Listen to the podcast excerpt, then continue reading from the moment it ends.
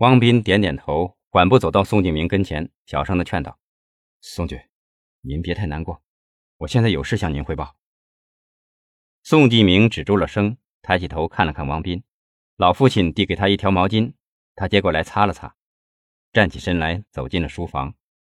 王斌关上房门，苟花良又问：“王斌，你雪莲嫂子是不是被人谋杀的？现在连群众都推测说你雪莲嫂子是遇到的暗算。”汪斌沉痛的点点头。宋继明震惊的问：“是谁？我宋继明招谁惹谁了？和我这么大的仇恨？”只能说找到了最大的嫌疑人，现在还在进一步的调查。宋继明吃惊的挥挥手，让他继续讲下去。汪斌接着讲道：“雪莲嫂子出事，为她做手术专家都感到蹊跷，因为手术是成功的。后来我们建议。”对雪莲嫂子的血液进行分析，法医提取了血液，并进行了血液的生化检测。检测结果是雪莲嫂子的全血钾为九点五毫摩尔每升，比正常人高四到六。很显然，雪莲嫂子就是死于高血钾所致的心跳停泊，而并非是术后并发症。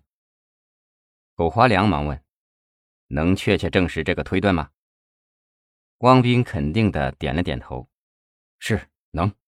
为了证明这个推断，我们在有关人员协助下，法医用原子光度法对病房垃圾桶里的五十毫升注射器以重蒸馏水冲刷测定，结果证实针筒里的确残留大量的氯化钾。从这点，我们断定，雪莲嫂子不是因为术后并发症引起的心脏病急骤发作而死，而是被他人用氯化钾谋害致死的。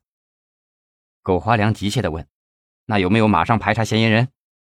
我们对数个小时内进出病房的人员进行了排查，一共有十三名医护人员进出过，其他人进来时都有人在场作证，而只有医院重症室的护士长吴美丽是单独的在房间里待过，时间也就几分钟。她自己解释说是来看病人情况的，她神色有些慌张，我们感觉到她有重大的作案嫌疑。第一呢。能采取这种手段的只有精通医术的人。第二，特护病房属于急诊室管理，而作为重症室护士长的吴美丽是应该知道的，这不是一般人想来就来的。她平时是很少来特护病房的，为什么偏偏在这个时候关心朱雪莲呢？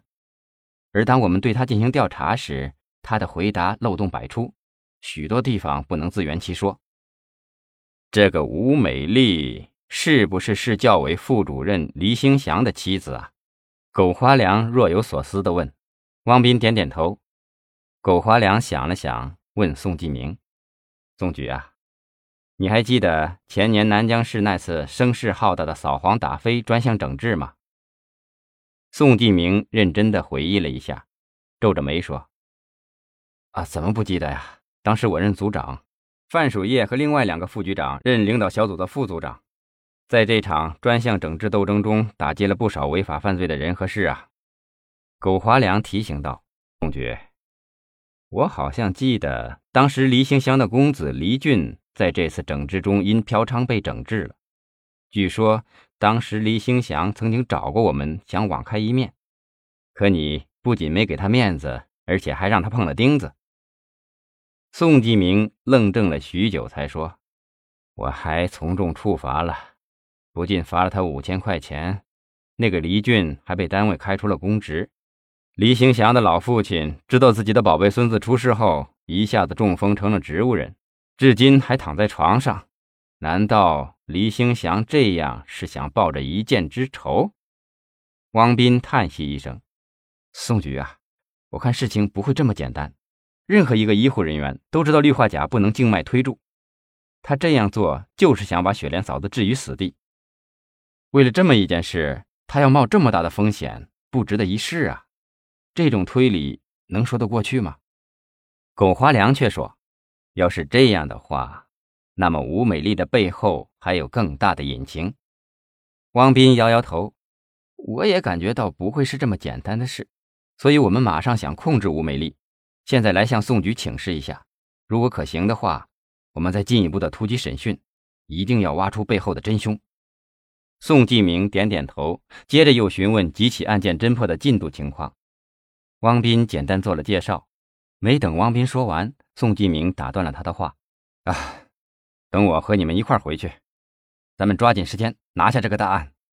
看来收网的时间到了，我们一定要抢在犯罪分子的前面。”汪斌阻止道：“宋局，您就别管了，家里都这样了，您还是……”